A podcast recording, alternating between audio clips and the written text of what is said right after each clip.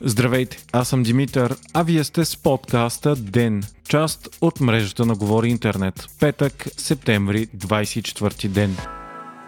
Вътрешният министр Бойко Рашков отново критикува предишните управляващи в интервю пред БНР. Той заяви, че в цивилизованите страни няма безконтролни длъжности лица, както в България, а у нас главният прокурор бил абсолютно безконтролен. Според Рашков, когато прокурорът е избран от една партия, той продължава да я брани по всякакъв начин, дори когато тя не е на власт. Рашков каза, че се вижда как прокуратурата, ръководена от Иван Гешев, не позволява да се развие нито един процес, който касае бившите управляващи действителност, въпреки разкритията от последните месеци за корупционни сделки за милиарди, в момента няма нито едно сериозно дело срещу замесените, а прокуратурата обикновено прави дълги проверки, след които в крайна сметка не открива нарушения на закона. Междувременно служебният премьер Стефан Янев смени двама заместник министри на външните работи и един на туризма. Това са поредните кадрови промени, които новият служебен кабинет прави сравнен с предишния.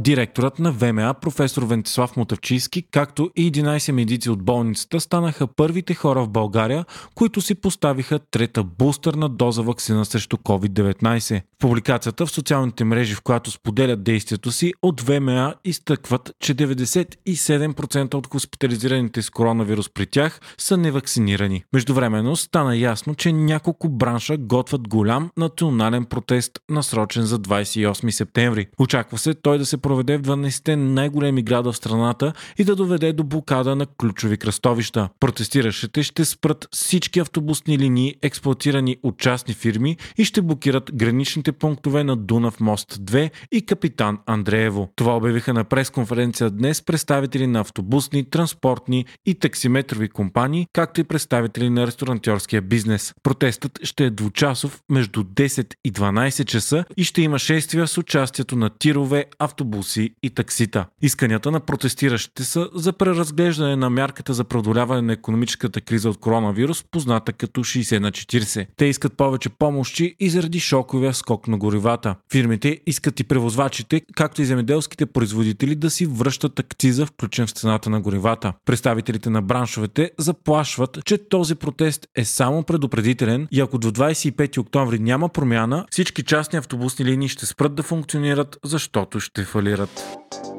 Корабът, който тази седмица заседна на скалите около Камен бряг, е пропуснал да направи рутинна корекция на траекторията си, което е довело до инцидента. Турският съд е превозвал голямо количество торове от Украина към пристанището във Варна. От българското ръководство на трафика в Черно море са направили многократни опити да предупредят екипажа за предстоящото засядане в скалите, но никой на кораба не е реагирал. За щастие, в момента няма разлив на гориво или изпускане на част от товара, което би могло да доведе до екологична катастрофа катастрофа на едно от най-чистите места по Черноморието ни. В момента корабът се укрепва, за да не се стигне до по-тежък инцидент, но все още не е стартирала същинска операция по изтеглянето му от скалите. В последните минути обаче се разбра, че плановете за изваждане на кораба са пропаднали. За да се случи това, трябва да се махнат 1500 от 3000 тона азотна тор, които се намират на борда му. Това е трябвало да стане с плаващ кран и бараж, но заради причината и скалите няма как да се случи. Затова сега се търсят други варианти. Изнасяне на ръка е един от тях, но заради терена това е изключително трудно, дори невъзможно. Превушаване на времето и силно вълнение пък има огромна опасност кораба да се разбие на парчета. Корабособствениците и застрахователите са предложили да се излее товара в морето, но от българската администрация категорично са отказали, защото зоната е защитена. Изпълнителният директор на морска администрация каза на брифинг пред медиите, че не може да има нефтен разлив, защото на кораба на практика нямало гориво, а не можело и да има екологична катастрофа, защото въпросният тор не бил опасен. Според специализирания сайт Maritime BG обаче това не е точно така. Такова огромно количество тор може да доведе до свръхрастеж на планктон,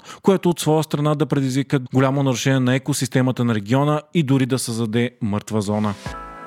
Вие слушахте подкаста Ден, част от мрежата на Говори Интернет. Водещ бях аз, Димитър Панайотов, а аудиомонтажът направи Антон Велев. Ако искате да ни подкрепите, можете да го направите ставайки наш патрон в patreon.com, Говори Интернет и спирайки опцията Денник.